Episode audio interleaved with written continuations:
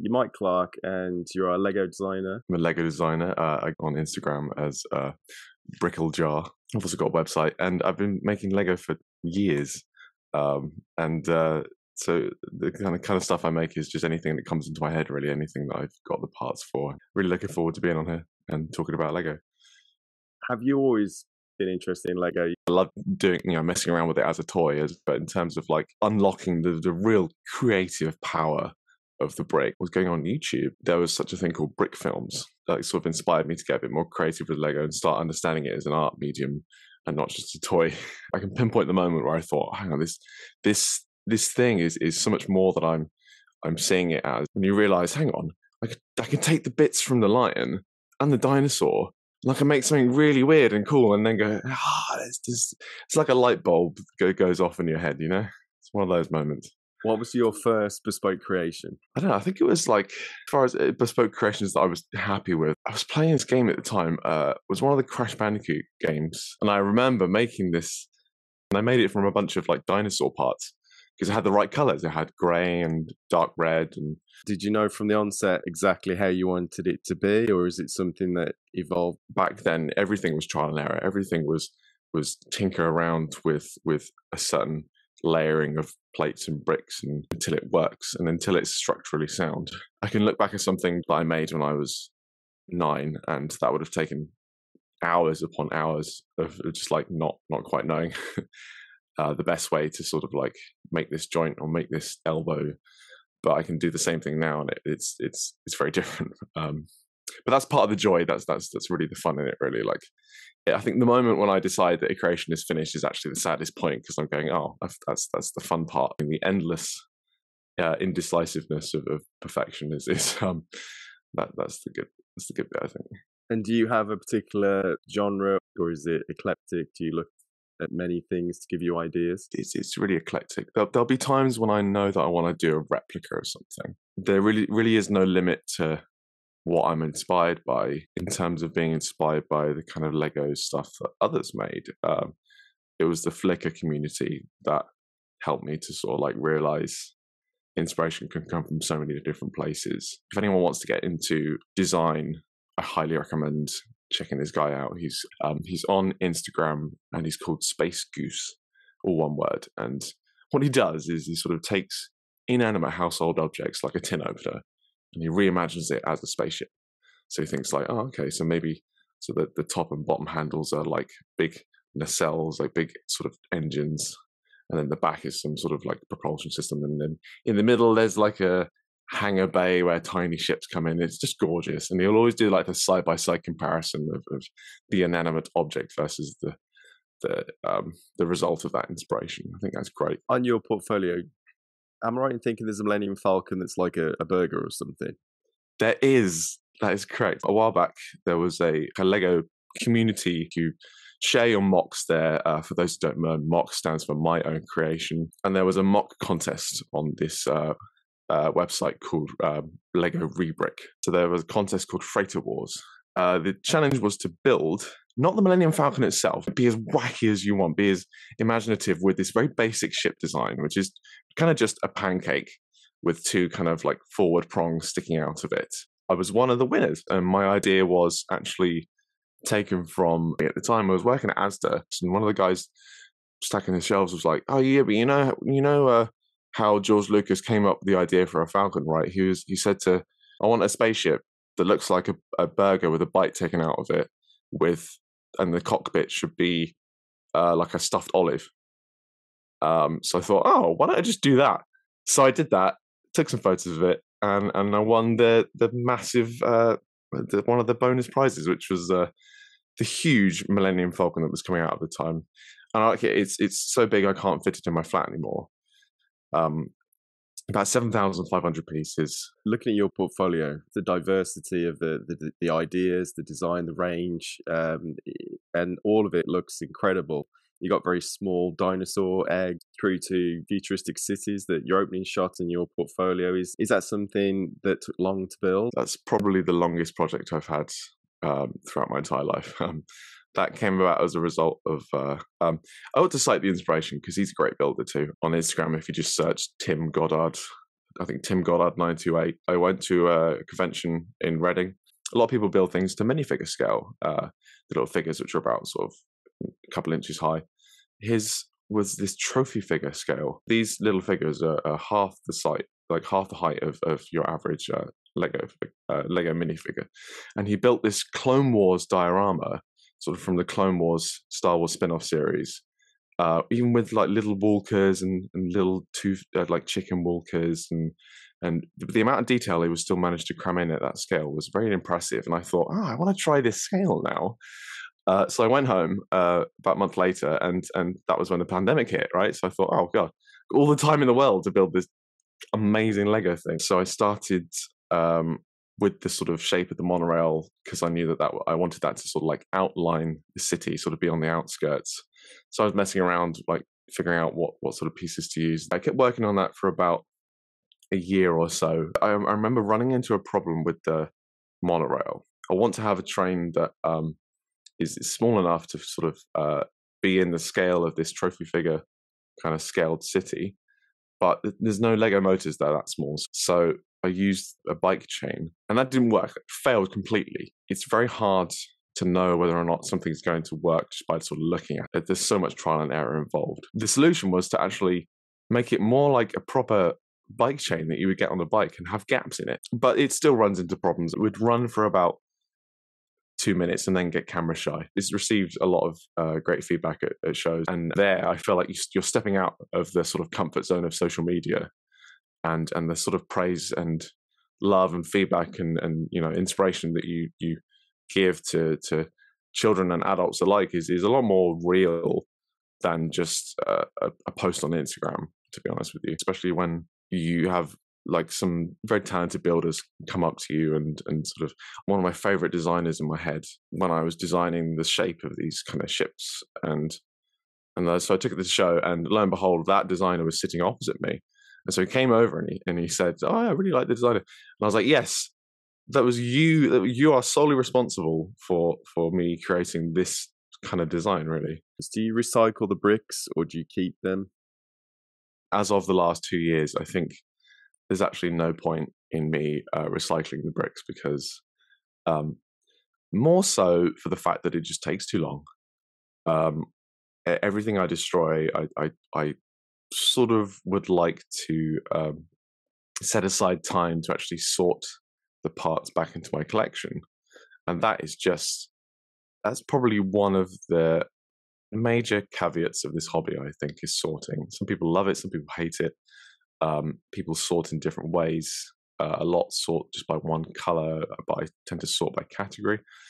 And there, yeah, yeah, there would definitely be a time where, like, I would, I would only leave something built for a photography session, and then if some friends come over, I can show it. One of my plans with the city that I just described to you is that eventually it would be nice to destroy, but I can create a story out of that. So phase two of of this story that I've created for this city is an alien invasion. So I could begin destroying some of the skyscrapers that I I look at and definitely go, oh yeah, I might need these parts later, but I can make it look like an alien's destroyed them, and then have uh, various uh, defense forces trying to trying to fight the aliens off. So you can you know you can you can make some fun out of it, I think. Where do you actually build this? Do you have a workshop? I sort of have a countertop and Uh, six massive drawers that I bought from home base um, of parts, and then I just um, I, but I tend to build on the desk, so I'll sort of like shimmy between grabbing all the parts and then you know, moving around. But um, recently I was lucky enough to be contacted by um, uh, a guy called Jason, who's in charge of a company called uh, Playwell Bricks. As of now, as of uh, any commissions that come through through Playwell Bricks, I'll probably be designing in the digital world. Digital world is great for when your desk is cluttered, or when you don't actually have that much space, or when you're looking to build something massive. I think the only the only thing that stopped me from using Bricklink Studio for the the city uh, was that I knew that there was so much of it that was going to move. I thought it would just be pointless to to try and figure out a, a moving thing in in a digital world where there's no physics engine. Has the city got a name? Yes, it is called Sinewave City, and I can give you some of its backstory. So it's sort of uh, you know, uh, in, in a world where Spotify puts chips in your brains so that you can listen to music while you dream, you know, and then you wake up going, hey, I need to buy the new Justin Bieber album. It's, it's one of those horrible dystopias um, that everyone thinks is great on the outside, but, uh, you know, in actuality, if you try to live here for a week, you're going to hate it. Is that something you know from the from the get-go? I want this to have this particular color scheme and this kind of feel. I mean, it's it's. Um, have you seen that film Metropolis? You know, that very old-fashioned film. Fritz Lang. It looks uh, kind of reminiscent so, of that. I mean, someone just, did, uh, but that's black and white though, so that's uh, just very interesting. The architecture, the kind the, of the curves, architecture, the, the lines yeah. on the the cityscape. It kind of mm-hmm. reminds me of that kind of feel. Do you know what? Um, I, when I posted the pho- these photos on uh, social media, um, there was one of my friends who said, "Oh, I love this. It's very Fritz Lang, Metropolis." And I, I said, "Oh, I need to watch that. It's been on my list for ages, and I still haven't watched it." But in terms of the colors, uh, yeah, I watched Tron once, and I thought, ah, "I love this uh, neon blue," um, and it it did. Ha- it sort of it was coincidental that I did happen to have a lot of it in my collection anyway. Um, And, in, and some of the shapes actually were inspired by playing games like Metroid. Um, and in turn, a lot of the architecture in, in sort of the three D Metroid games, Metroid Prime, uh, is sort of inspired by Giga. So, yeah, there, there's all sorts of like very ergonomic-y alien sort of shapes. I mean, especially this sort of central tower here you got. And um, and actually, uh, there's there's one or two. So this this sort of tower here looks like a fishbone. Um, I'm trying to think if I can zoom in. Like, oh, I can actually. Yeah, there we go. That I wasn't expecting the bricks to do that, but uh, like I was saying earlier, Lego has a tolerance and and a sort of give to it. Um, and and what happened here with the sort of curve was that it was building up and up and up, and it just kind of like it sort of collapsed in on itself in its own weight. So I thought, how do, how do, why don't I play play to that weakness and create this sort of shit. And I, I was sort of inspired by the, the Gherkin building in, in London, actually, like the kind of shape that that forms as it goes up.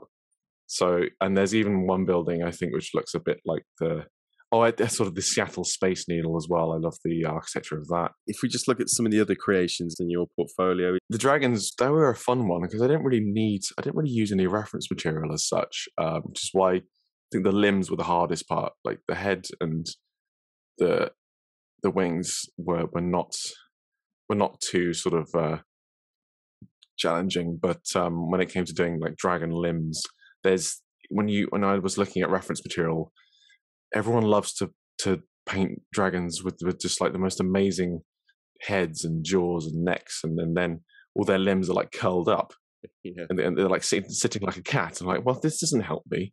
I need to know what their limbs look like. So so that was that was a really difficult part.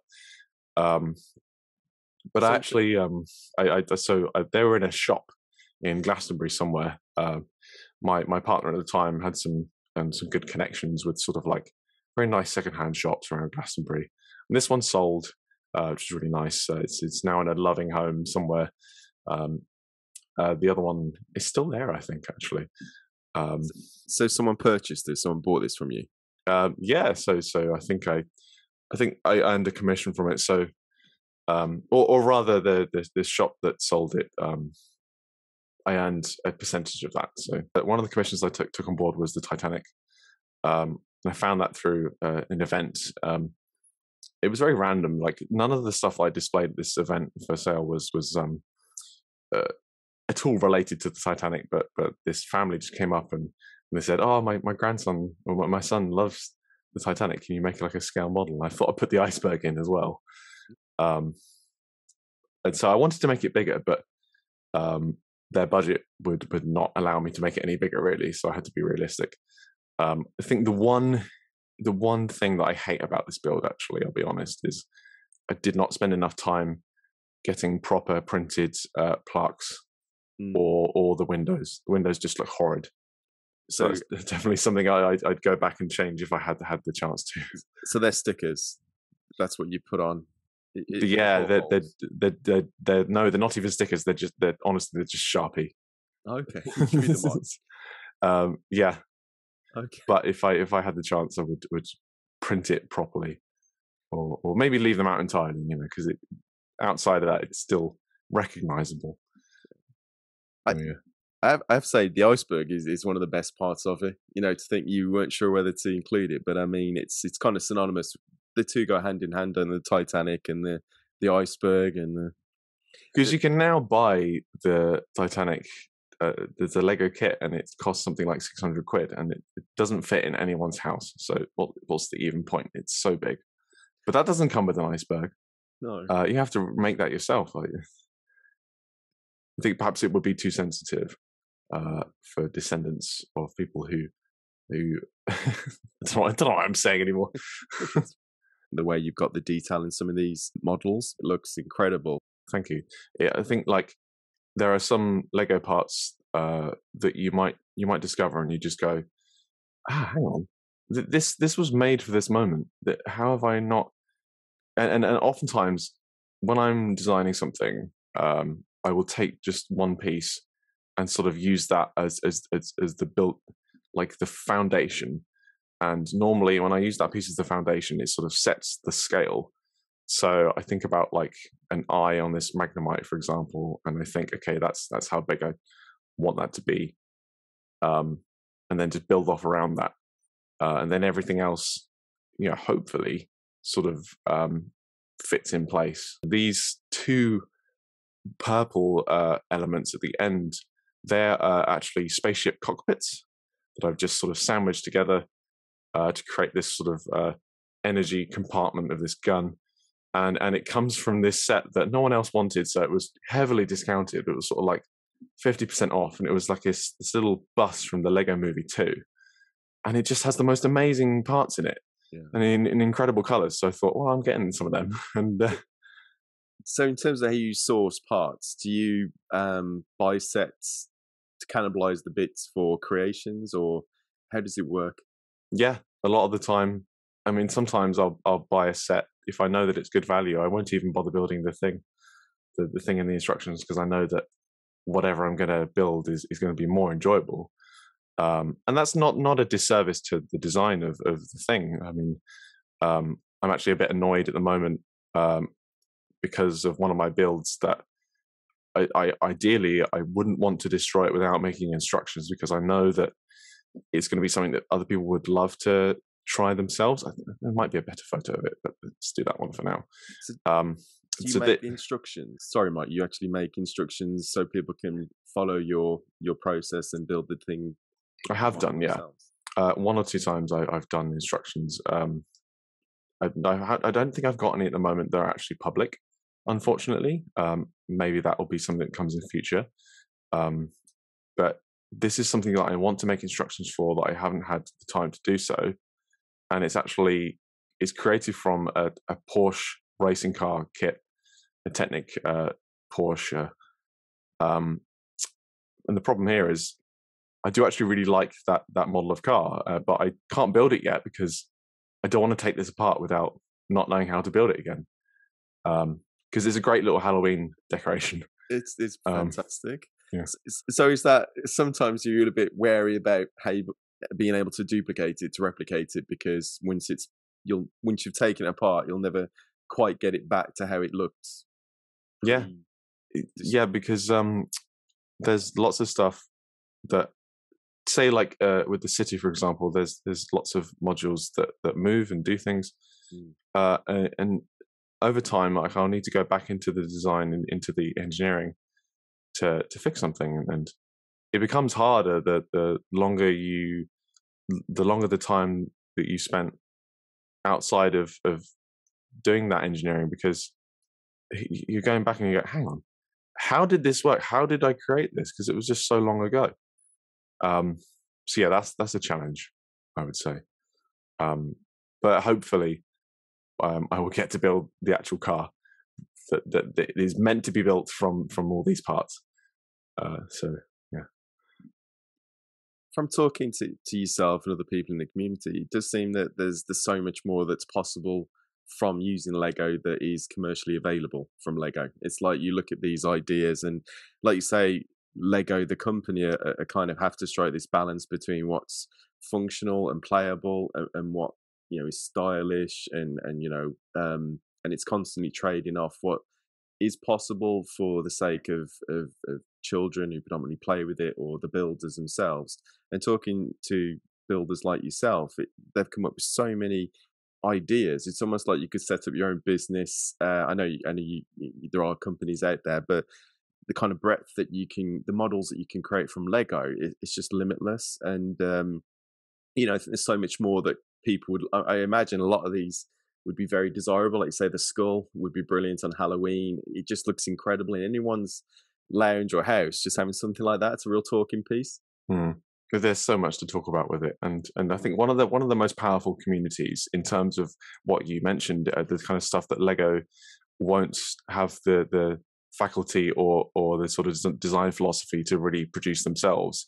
Uh, and I think one of the bigger things is licensing, but one of the biggest Lego's ethos is is um, they don't make military sets, uh, or, or at least if they have done, they've been recalled. Uh, the biggest sort of blunder in most recent years was Lego created a Technic model of the Bell Boeing V twenty-two Osprey, uh, which got recalled about a month after it started hitting shelves. So it now goes on eBay for something like nearly a grand, uh, when the retail price was only meant to be two hundred. It's a fully functional tilt rotor uh, V TOL aircraft. And because it comes in a military version, Lego thought we will need to uh, recall it.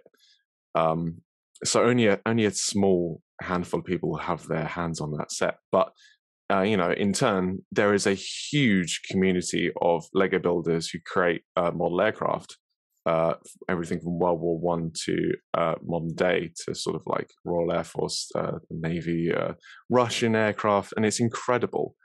And and there is a real meticulous sort of passion that comes through in that, because, and I think maybe that passion is doubled because it feels very rebellious to to really sort of tap into something that Lego would never do, um, and in also in engineering ways that they might not do as well.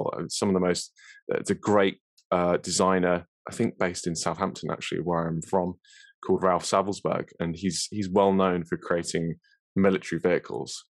Um, but he, he, but that's also one of the great things about when people bring, you know, their ideas to the community, they also bring their style. Uh, I think one thing I love about Lego is is when you can recognize, oh, that's a so-and-so build from just like their building style. And, and, and one of the differentiators is I like building everything smooth. I like smooth surfaces. I like to cover up my studs, you know, the knobs that you see. Yeah. Uh, other people, they leave them exposed. And it's, it's sort of a retro feeling when you have this, this gorgeous air, aircraft, but it's all study, it's all knobbly. um, but then you know that that's that person, and it's it's everyone's offering a part of their brain in that in that aspect, um, which is just incredible, really. It's been great talking to you. Your passion and and your knowledge really comes across with the Lego community. Everyone's so positive and inclusive. Well, that, yeah, it's definitely one of the things I want to say as well. You know, don't feel like you don't have the skills to to. Um, take part in this community, because it really is welcoming of all, all skill sets. If you want to learn, you can. If you if you're not interested in learning and you just want to share silly things, then that that's there for you as well. We have in the London A F O L community, we have all types of builders, uh, and that's what really makes it special. If people want to contact you, I'm on Instagram mostly, um, and that is at bricklejar, so B R I C K L E J A R, a little pun. On the website there is a contact link, so if you if you are interested in having something bespoke made out of Lego, um feel free. Thanks, Mike. It's been fantastic. Thank you, Tony.